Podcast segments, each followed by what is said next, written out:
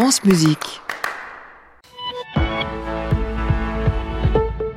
L'heure des informations, l'heure de Marie-Hélène Duvigneau. Bonjour Marie-Hélène. Bonjour Jean-Baptiste, bonjour à tous. Des agriculteurs de nouveau dans la rue depuis hier et un exécutif toujours sur le pont pour tenter de déminer ce qui peut l'être à quatre jours de l'ouverture du Salon de l'agriculture à Paris.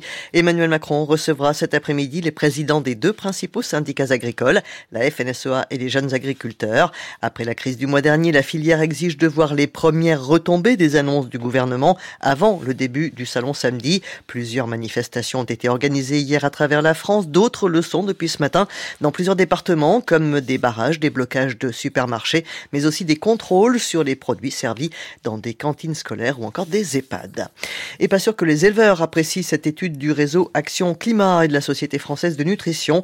Elle affirme que réduire de moitié la consommation actuelle de viande en France pour tomber à 450 grammes maximum par semaine permettrait d'atteindre les objectifs climatiques fixés pour le pays. Cette étude rappelle que l'alimentation représente 22% de l'empreinte carbone de la France et que 60% de ces émissions proviennent de la production des aliments que nous consommons.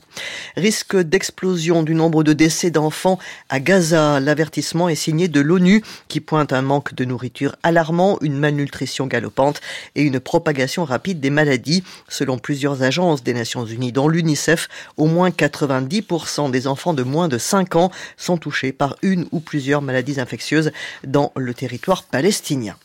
Julian Assange, le fondateur de Wikileaks, sous la menace d'une extradition vers les États-Unis, où il risque jusqu'à 75 ans de prison pour avoir notamment révélé des exactions militaires américaines en Irak et en Afghanistan. Ce journaliste et lanceur d'alerte australien est incarcéré en Angleterre depuis 2019. Aujourd'hui et demain, deux magistrats britanniques vont examiner une décision de la Haute Cour de justice de Londres. Si leur avis est défavorable, Assange peut être extradé en 48 heures. Son comité de soutien appelle à manifester un appel repris en France par la Ligue des droits de l'homme qui organise des rassemblements ce soir à 18h dans une douzaine de villes.